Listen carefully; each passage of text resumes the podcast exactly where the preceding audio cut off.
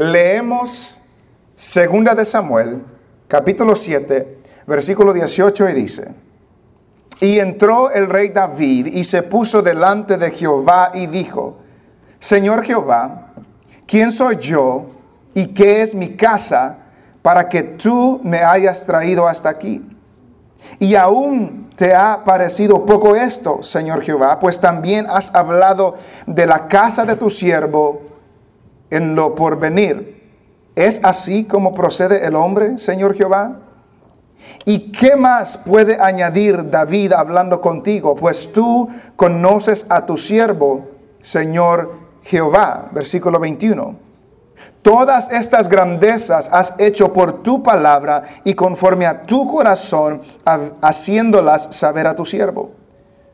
Por tanto, tú te has engrandecido, Jehová Dios, por, por cuanto no hay como tú ni hay Dios fuera de ti, conforme a todo lo que hemos oído con nuestros oídos. Versículo 23. ¿Y quién como tu pueblo, como Israel, nación singular en la tierra, porque fue Dios para rescatarlos por pueblo suyo y para ponerle nombre y para hacer grandezas a su favor y obras terribles a tu tierra por amor de tu pueblo que rescataste para ti de Egipto, de las naciones y de sus dioses? Porque tú estableciste a tu pueblo Israel por pueblo tuyo para siempre. Y tú, oh Jehová, fuiste a ellos por Dios. Versículo 25. Ahora pues, Jehová Dios, confirma para siempre la palabra que has hablado sobre tu siervo y sobre tu casa, y haz conforme a lo que has dicho que sea engrandecido tu nombre para siempre. Y se diga, Jehová de los ejércitos es Dios sobre Israel, y que la casa de tu siervo David sea firme delante de ti. Porque tú, Jehová de los ejércitos, Dios de Israel, revelaste al oído de tu siervo, diciendo, yo te edificaré casa. Por esto tu siervo ha hallado en su corazón valor para hacer delante de ti esta súplica. Ahora pues, Jehová Dios, Tú eres Dios y tus palabras son verdad y tú has prometido este bien a tu siervo. Ten ahora a bien bendecir la casa de tu siervo para que permanezca perpetuamente delante de ti, porque tú, Jehová Dios, lo has dicho. Y con tu bendición será bendita la casa de tu siervo para siempre. Amén. Pueden sentarse.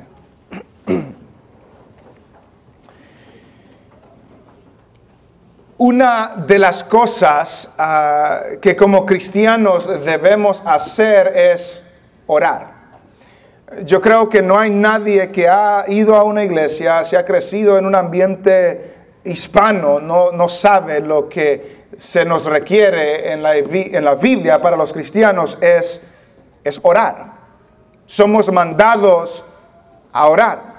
Jesús les dijo a sus discípulos cuando oren, oren de esta manera. No dijo si oran, oren de esta manera, dijo cuando oren, dando a entender de que deben orar.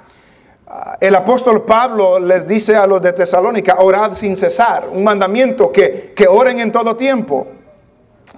Ah, pero si somos honestos, es algo que hacemos poco en nuestras vidas. Eh, si somos honestos, no creo que nadie aquí pueda decir, yo creo que sí oro suficiente. Si somos honestos, todos diríamos, ya necesito orar más. Es algo que no lo hacemos lo suficiente. Y, una de las razones por la que podemos decir que no lo hacemos es, es que muchos de nosotros quizás digamos, yo no sé cómo hacerlo. Yo no sé, yo no sé cómo orar. Y una de las maneras que como podemos aprender a orar es analizar las oraciones que están en la Biblia. ¿Cómo oraron los hombres de Dios? ¿Cómo oraron las mujeres de Dios? No solamente el Padre eh, nuestro, pero cómo oró Abraham, cómo oró Moisés a Dios, cómo oró David a Dios, cómo oró Pablo a Dios. Entonces podemos ver en diferentes lugares, en diferentes momentos en la Biblia, cuando hombres y mujeres de Dios se dirigieron a Dios en oración.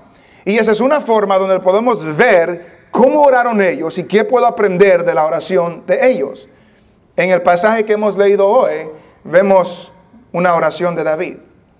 que David, el rey David, se dirige hacia Dios en oración y, vemos en este pasaje, o, voy a recalcar en este pasaje, tres cosas que nosotros debemos saber cuando oramos.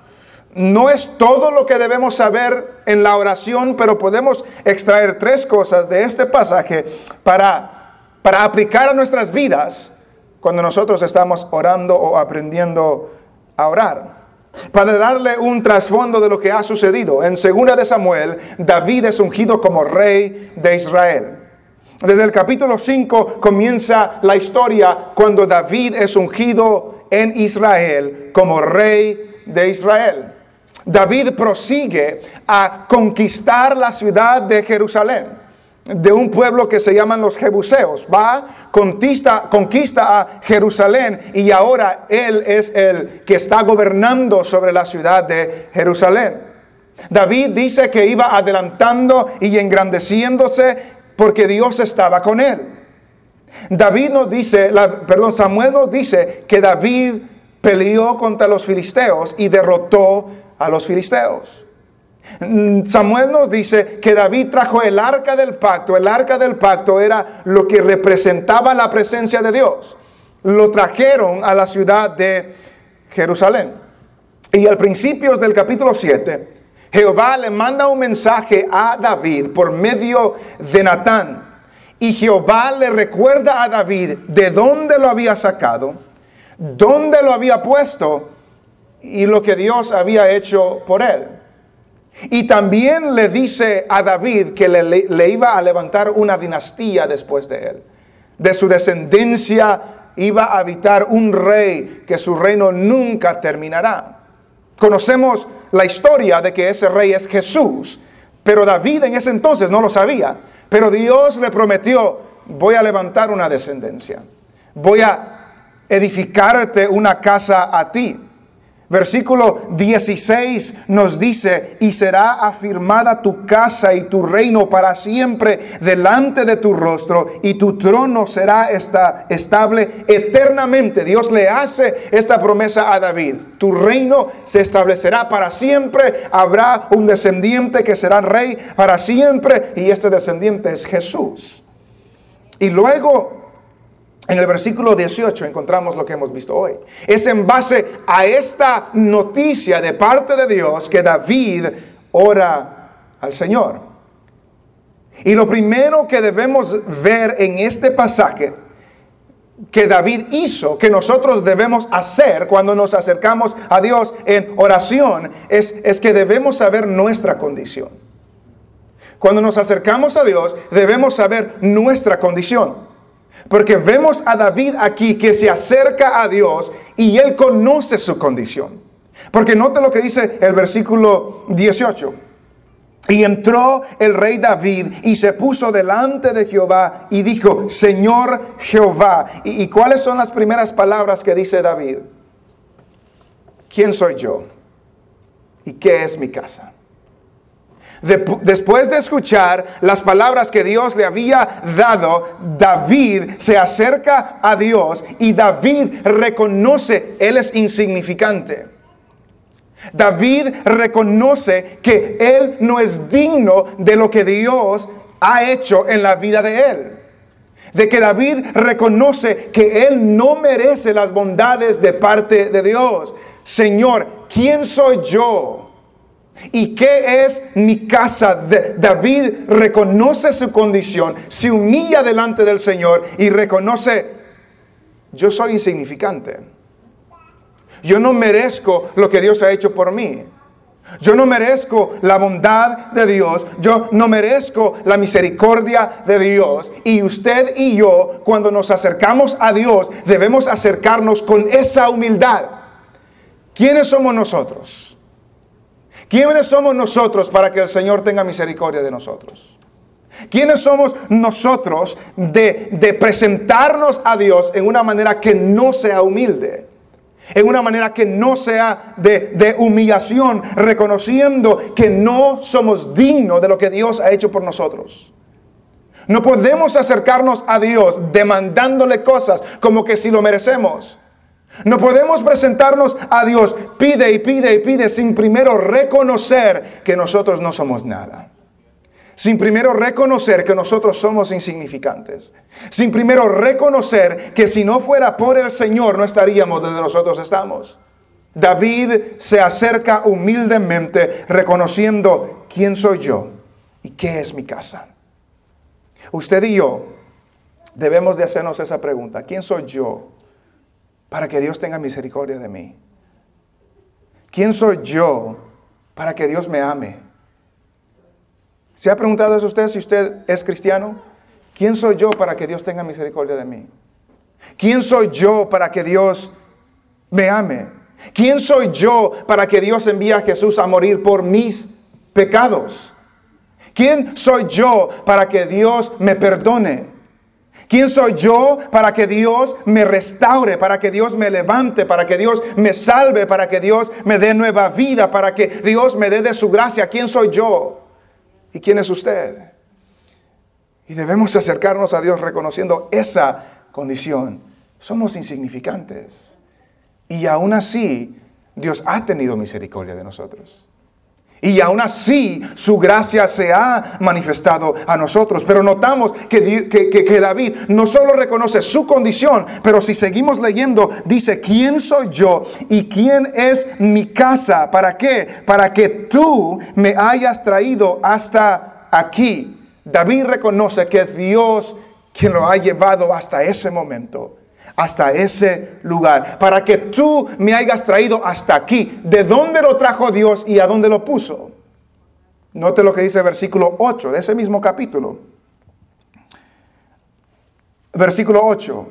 Ahora pues, dirás así a mi siervo David, así ha dicho Jehová de los ejércitos, yo te tomé del redil, de detrás de las ovejas, para que fueses príncipe sobre mi pueblo, sobre Israel.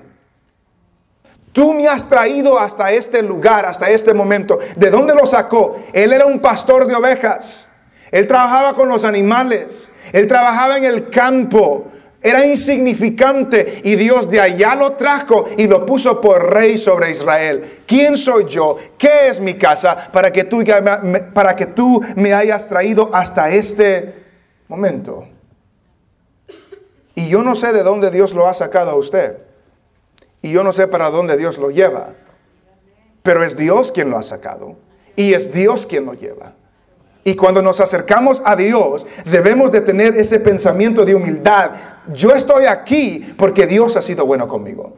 Yo no estoy aquí por mis méritos, por mis esfuerzos, por lo bueno que soy, por lo grande que soy. Estoy aquí porque Dios ha tenido misericordia de mí. Usted está aquí porque Dios ha tenido misericordia de usted y lo ha sacado de donde estaba y lo tiene aquí en este lugar. Es Dios quien nos ha traído hasta este momento. Es Dios quien nos ha dado vida. Es Dios quien nos ha dado nueva vida. La Biblia dice que es Dios quien nos ha sacado del lodo cenagoso y nos ha limpiado. Eso es Dios. Solamente Dios puede hacer eso. Es Dios quien nos ha preservado la vida hasta hoy. Es Dios quien nos ha dado todo lo que tenemos. Es Dios que si usted no ha creído en Jesús, el que le permite escuchar hoy su palabra para que la salvación pueda llegar a su vida. Es Dios.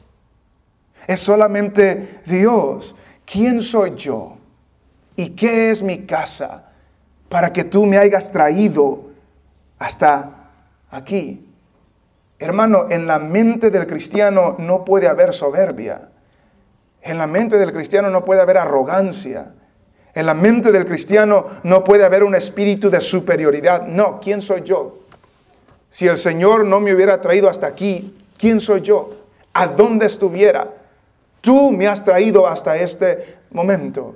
Y cuando usted se acerca a Dios, tiene que llegar con esa actitud. Señor, tú me has traído hasta aquí. Señor, ¿quién soy yo para que merezca tu misericordia? Yo no soy nadie, yo no soy nada. Y David sigue diciendo, ¿quién soy yo y qué es mi casa para que tú me hayas traído hasta aquí? Y aún, versículo 19, ¿Te ha parecido poco esto, Señor Jehová? Pues también has hablado de la casa de tu siervo en lo por venir. Nota lo que está diciendo David. ¿Quién soy yo que me traigas desde allá hasta aquí? Y como que si eso fuera poco, tú tienes algo para mí en el futuro. No es lo que está diciendo. Y que eso fuera poco, que tú has hablado, tú también has hablado de la casa de tu siervo en lo porvenir. Dios tenía algo para David y para la descendencia de él en el futuro. Y si usted está aquí hoy, Dios lo ha traído hasta este momento. Pero Dios no lo ha traído hasta este momento para dejarlo tirado en medio camino. No, Dios lo ha traído hasta este momento para que sus hijos tengan un futuro también. Para que tengamos ah, futuro en el Señor. Dios tiene planes, Dios tiene propósitos. La Biblia nos dice que el que comenzó la buena obra la va a terminar, la va a perfeccionar. Y si, y si, Dios lo ha sacado de donde estaba, lo tiene aquí, es porque algo tiene para usted en el futuro. Así es Dios con sus siervos. Así es Dios con los suyos. ¿Quién soy yo? ¿Quién es mi casa?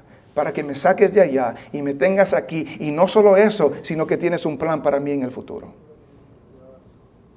Esa es nuestra condición. No somos merecedores, no somos dignos, no lo hemos alcanzado, no lo hemos ganado, pero el Señor lo ha hecho. Él lo ha hecho. Sigue diciendo, versículo 20. ¿Y qué más puede añadir David hablando contigo? Pues tú conoces a tu siervo, Señor Jehová. Tú conoces a tu siervo, Señor Jehová. David se maravillaba que Dios lo conociera.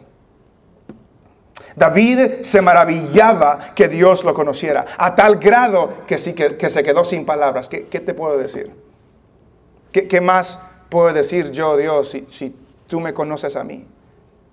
¿Ha quedado sin palabras usted en algún momento en su vida? Cuando alguien le ha dicho algo, le ha demostrado algo, le ha hecho un favor, le ha dicho que tanto lo aprecian o que tanto lo aman y a veces se queda sin palabras. David se quedó sin palabras porque Dios lo conocía. Y Dios tenía un plan para él en el futuro y para su descendencia. Usted y yo debemos estar maravillados de que Dios nos conoce. No que nos conoce como nosotros conocemos a alguien de la televisión. No, no. Él nos conoce íntimamente, nos conoce. Sabe quiénes somos, sabe cuáles son nuestros problemas, sabe cuáles son nuestras dificultades y sabe hasta dónde nos va a llevar. Él nos conoce. Señor, esto es tan maravilloso, dice David, que no tengo, no tengo palabras. He quedado sin palabras. Léalo otra vez. ¿Y qué más puede añadir David hablando contigo? ¿Qué más? ¿Qué más puedo decir? Si tú conoces a tu siervo, Señor Jehová.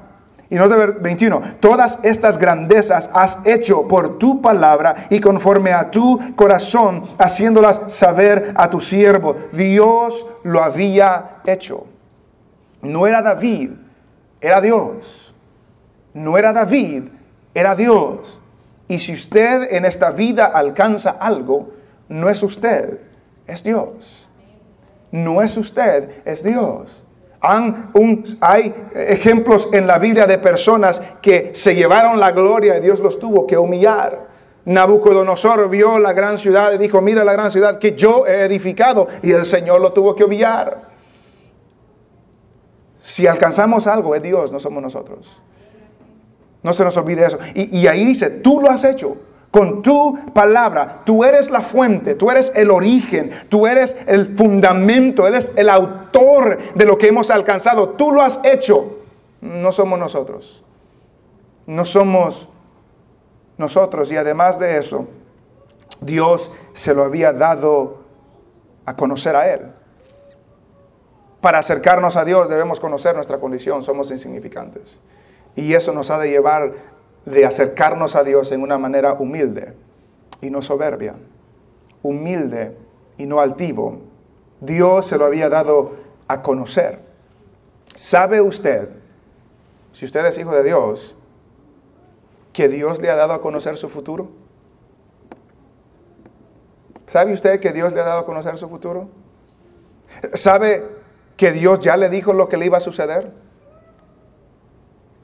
¿Sabe que Dios ya dijo que si usted es hijo de Él, que Él lo está transformando a usted para ser hecho como Cristo? Eso está en su futuro si usted es hijo de Dios.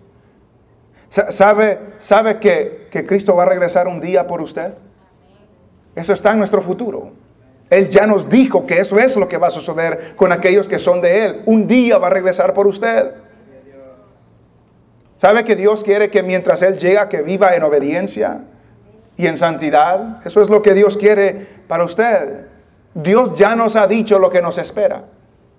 Dios ya nos ha dicho lo que está en el futuro para nosotros. Él viene por nosotros. Él nos está cambiando, Él nos está transformando. Y eso nos ha de llevar a reconocer nuestra condición delante del Señor.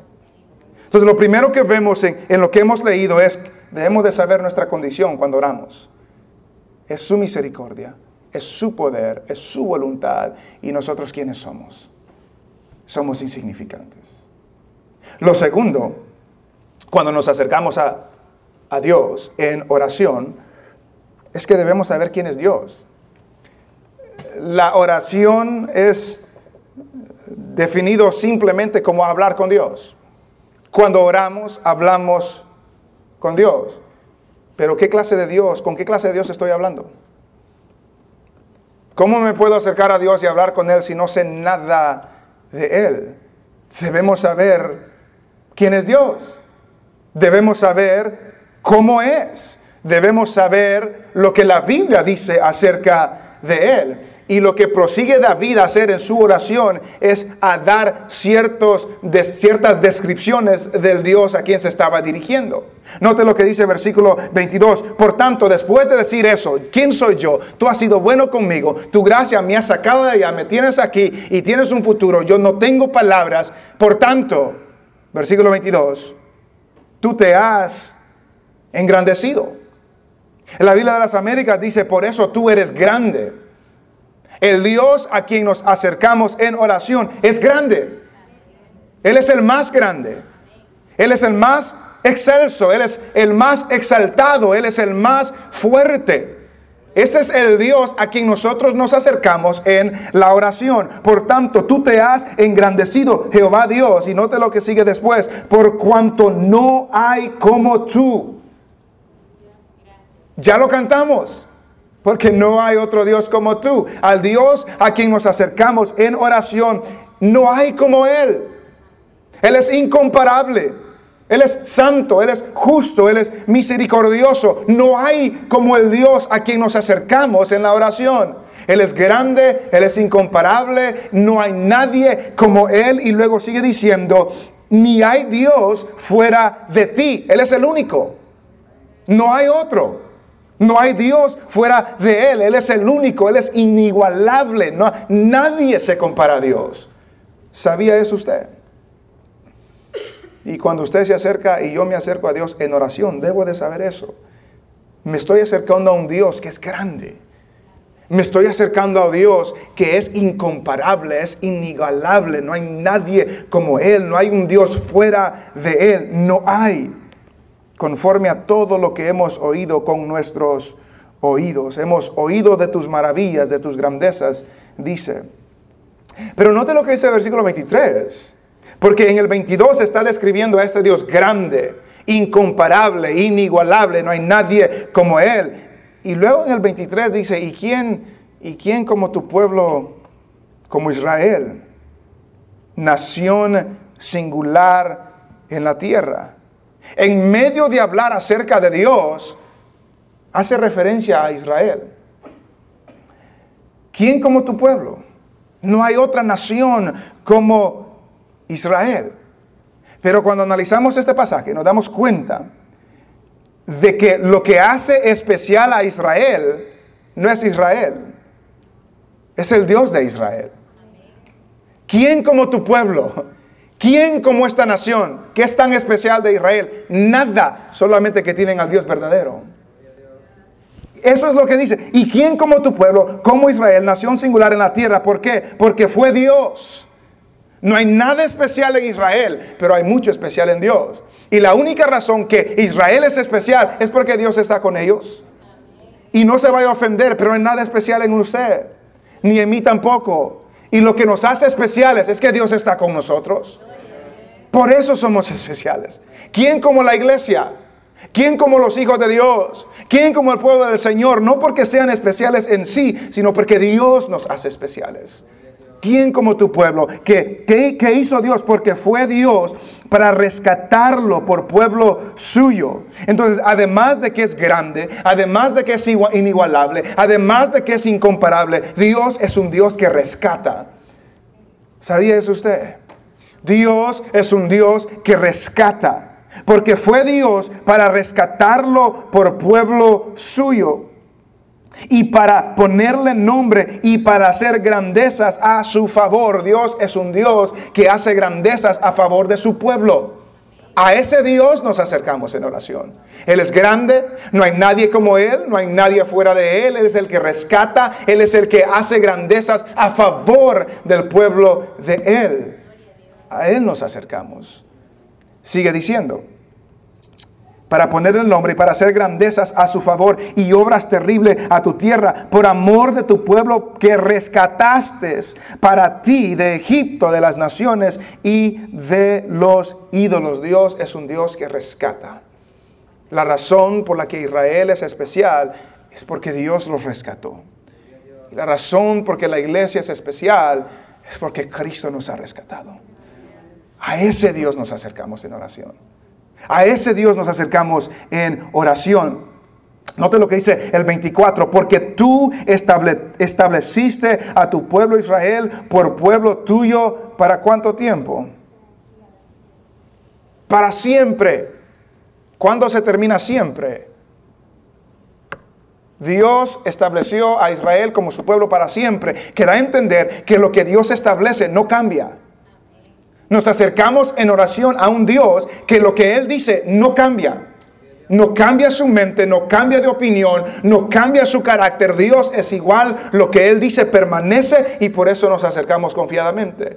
Dios es grande, no hay nadie como Él, no hay nadie fuera de Él. Él es el que rescata, Él es el que hace grandezas a favor de su pueblo, Él es el que establece su palabra y lo que Él establece permanece, nunca cambia. Porque tú estableciste a tu pueblo Israel por pueblo tuyo para siempre. Y tú, oh Jehová, fuiste a ellos por Dios. Nosotros nos acercamos al Dios que rescata. Que rescata al hombre de la esclavitud. Que rescata a la mujer del pecado. Que rescata a la persona de la condenación que rescata al hombre de este mundo perverso y maligno, que restaura al hombre y a la mujer para que sea su pueblo, para ser su hijo, para pertenecer a la familia de Dios. A ese Dios nos acercamos. Primero nos acercamos conociendo nuestra condición. Somos insignificantes. No somos nada para merecer la misericordia y la gracia de Dios. Pero aún así Dios lo ha hecho para sus hijos. Nos acercamos sabiendo quién es Dios. Nos debemos acercar sabiendo a, la clase de Dios a que nos estamos acercando. Y luego número tres, nos acercamos, um, o al acercarnos debemos saber lo que Dios ha dicho. Al acercarnos a Dios debemos saber lo que Dios ha dicho. Porque note lo que pide David versículo 25. Ahora pues, Jehová Dios, confirma para siempre la palabra que has hablado sobre tu siervo y sobre su casa, y haz conforme a lo que has dicho. Note lo que David pide. David no le exige, no le pide algo nuevo al Señor. David no le pide algo novedoso al Señor. La oración de David es, cumple lo que has prometido. Cumple lo que has dicho. Y usted y yo debemos saber lo que Dios ha dicho para pedirle a Dios que cumpla lo que Él ha dicho. Cumple, Señor, lo que has dicho. Cumple tus promesas. Dijo un escritor, ¿qué más podemos pedir nosotros en nuestras oraciones que lo que nos ha dicho en sus promesas? ¿Qué más le puedo decir a Dios que cumpla si no es lo que Él ya ha dicho que iba a hacer? Dios no cambia. Lo que Él promete lo cumple. Lo que Él dice permanece para siempre. Y cuando usted y yo nos acercamos a Dios, no le estamos pidiendo cosas nuevas, le pedimos a Él que cumpla lo que Él ya ha prometido. Es lo que David dijo. Ahora Señor, tú eres grande, no hay nadie como tú, eres incomparable, eres el que rescatas, eres el que haces favores grandes a los que son tuyos y en base a todo eso cumple lo que me has dicho que vas a hacer. Cumple lo que has dicho que vas a hacer. Y note lo que sigue diciendo. Versículo 26. Que sea engrandecido tu nombre para siempre. David no pide algo nuevo, sino que pide que lo que Dios ha prometido se cumpla. Y en esa oración, en ese cumplimiento, que el nombre de Dios sea engrandecido para siempre. ¿Pide usted eso a Dios cuando ora? ¿Ora al Señor que el nombre de Él sea engrandecido? ¿Cuándo fue la última vez que usted le pidió al Señor, Señor, que tu nombre sea engrandecido? ¿O solo le hemos pedido por, por nuestros problemas? David le pidió, cumple lo que ya prometiste. Y en ese cumplimiento engrandece, engrandece tu nombre. Lo que Dios hace, lo hace para su gloria para que su nombre sea engrandecido, para que el mundo conozca su nombre. Y usted y yo, si vamos a orar conforme a la voluntad de Dios, oramos que el nombre de Él se engrandezca, que Él cumpla lo que ha prometido. Y ahí debe llegar nuestra oración, buscar que el nombre de Dios sea exaltado. Le pedimos a Dios que nos dé un trabajo, le pedimos a Dios que sane al enfermo, le pedimos a Dios que, que ayude con nuestros hijos, le pedimos a Dios diferentes cosas. Pero estoy un poco seguro que casi no le pedimos a Dios que su nombre sea engrandecido. ¿Y qué podemos hacer nosotros para que su nombre sea engrandecido? Y es la oración de David. Señor, que tu nombre sea engrandecido. Versículo 26, que, ah, que sea engrandecido tu nombre para siempre. Y se diga, Jehová de los ejércitos es Dios sobre Israel, y que la casa de tu siervo David sea firme delante de ti. Y note lo que dice el versículo 27. Porque tú, Jehová de los ejércitos, Dios de Israel, revelaste al oído de tu siervo diciendo, yo te edificaré casa. Por esto, tu siervo ha hallado en su corazón, ¿qué? Valor para hacer delante de ti esta súplica. Tú dijiste esto, Señor. Tú lo prometiste esto, Señor. Y porque lo prometiste, yo he encontrado el valor necesario para venir a pedir que tú cumplas lo que prometiste. ¿Qué tanto valor tiene usted de ir a pedirle algo al dueño de la compañía donde trabaja. Quizás no tenemos mucho valor para hacer eso. Pero David, porque sabía lo que Dios había dicho, tenía valor de pedir al Dios del universo, al más grande, al más exaltado, al más excelso, le pidió al más grande que cumpla lo que él había prometido. Y por eso es tan importante que usted conozca lo que Dios ha dicho para pedirle a Dios que cumpla lo que Él ha dicho. Porque el problema, y lo he dicho en otras ocasiones, y lo voy a decir otra vez para los que no lo han oído, el problema que tenemos hoy en las iglesias y como cristianos es que pensamos que Dios ha dicho ciertas cosas que Él nunca dijo. Y le pedimos a Dios que cumpla cosas que Él nunca ha prometido y Él no las va a cumplir porque Él no las prometió. Pero hemos oído a predicadores y a no sé qué y a no sé cuánto decir, Dios dijo esto, Dios te prometió esto, Dios esto, y le creemos a ellos, pero no vamos a la palabra para creerle a lo que Dios ha dicho. Dios está obligado a cumplir lo que Él ha dicho. No está obligado a cumplir lo que yo dije que Él ha dicho. O algún pastor o algún predicador o el que sea. Debemos saber lo que Dios ha dicho para pedirle a Dios que Él cumpla lo que Él ha dicho. Y no decepcionarnos cuando pensamos que Dios dijo algo, se lo pedimos y no lo cumple, y ahora nos enojamos con Dios cuando es culpa de nosotros porque no sabemos lo que Él ha dicho. David le pidió a Dios, cumple lo que ya dijiste. Y porque David sabía lo que Dios había prometido, tenía valor, tenía valentía de acercarse a Dios y pedírselo. Porque sabía lo que Dios había prometido. Dios no cambia. Lo que Él promete está firme para siempre. Y si Él prometió cuidar de los suyos, tenga valor de pedirle a Dios que cuide de los suyos. Si Dios prometió estar con nosotros hasta el fin del mundo, aunque no lo sienta, pida, tenga el valor de pedirle a Dios que esté con usted, porque Dios lo ha prometido. Podemos acercarnos a Dios con valor, pidiendo las cosas que Él ya ha prometido. No era algo nuevo, no era algo novedoso, era algo que Dios ya había dicho. Y a eso pidió David que le cumpla. Y la pregunta para usted y para mí hoy es, ¿sabe usted lo que Dios ha dicho? ¿Sabe usted lo que Dios ha dicho en su palabra? ¿Sabe cuáles son las promesas que Dios nos ha dado a nosotros en la cual podemos descansar y decirle, Señor, tú prometiste esto, cúmplelo, cúmplelo. Tú prometiste esto, cúmplelo. Pero no nos atengamos solamente a que nos digan lo que Dios ha prometido, Vamos a ver, Dios se compromete con lo que Él ha dicho. Y si Él lo dijo, lo tiene que cumplir. No por nosotros, sino porque Él lo dijo y Él no cambia. Y Él es firme y Él permanece para siempre. Lea la Biblia. Dese cuenta lo que Dios ha dicho.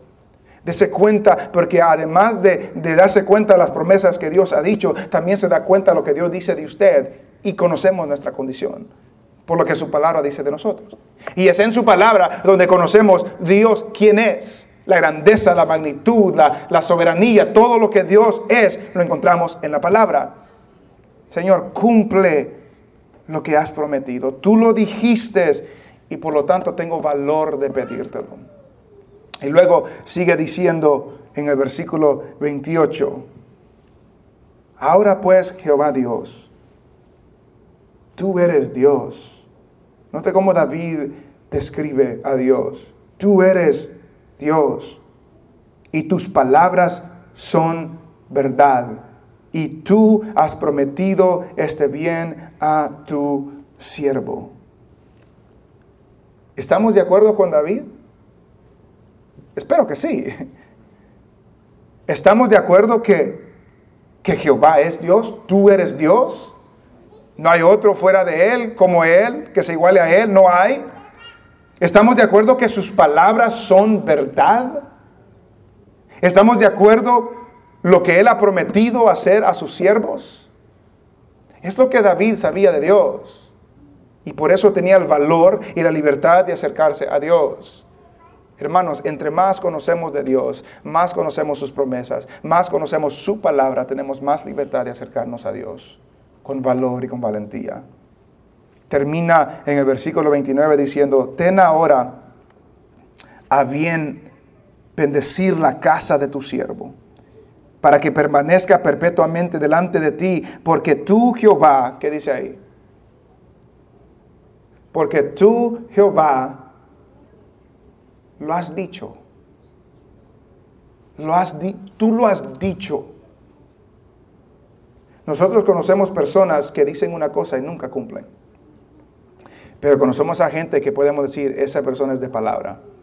Porque lo que esa persona dice, lo va a hacer. Tú lo has dicho. Tú lo vas a cumplir. Tú has dicho. Y con tu bendición será bendita la casa de tu siervo para siempre. Es la bendición de Dios que bendice para siempre. Es la bendición de Dios que bendice para siempre. Entonces, cuando usted ore, acérquese conociendo su condición. ¿Quiénes somos nosotros? Para que el Señor tenga misericordia de nosotros. ¿Quiénes somos nosotros para que el Señor se acuerde de nosotros? ¿Quiénes somos nosotros para que el Señor nos hable? Para que el Señor nos saque de donde nos ha sacado y nos tiene donde estamos hoy y en esperanza de lo que tiene para nosotros en el futuro. ¿Quiénes somos nosotros? Y al pensar y en meditar en eso, nos quedamos sin palabras. y crea en, espíritu, crea en nosotros un espíritu de humildad, sabiendo que no somos merecedores de lo que Dios ha hecho por nosotros. Y si me voy a acercar a Dios, tengo que saber qué clase de Dios, a qué clase de Dios me estoy acercando. En la Biblia encontramos la respuesta a qué clase de Dios nos estamos acercando. En lo que hemos visto hoy, Él es grande. No hay nadie como Él. No hay nadie fuera de Él. Él es el que rescata. Él es que hace a un pueblo especial, no porque el pueblo sea especial, sino porque Él es el especial. Y la iglesia es especial, no porque nosotros seamos especiales, sino porque Dios nos hace especiales. Él es el que rescata. Él es que hace grandezas a favor de su pueblo. Él es el que establece su palabra y nunca cambia. A esa clase de Dios nos estamos acercando en la oración. Y si nos vamos a acercar a Dios, podemos pedirle que cumpla lo que Él ya ha prometido. Él no tiene obligación de darnos otra cosa además de lo que Él ya ha prometido. No seamos engañados pensando que Dios nos ha prometido un sinnúmero de cosas que nos prometen hoy en la televisión y Él nunca lo ha dicho. Y como nunca lo ha dicho, no se enoje si no lo cumple. Ese es el problema de nosotros. Pero Él lo ha dicho. Él está obligado a cumplir lo que Él ha dicho. Y si usted se va a acercar con valentía y con valor a Dios, sepamos lo que Dios ha dicho. Sus promesas son fieles. Sus promesas no cambian. Y Él estará con nosotros porque así lo ha prometido.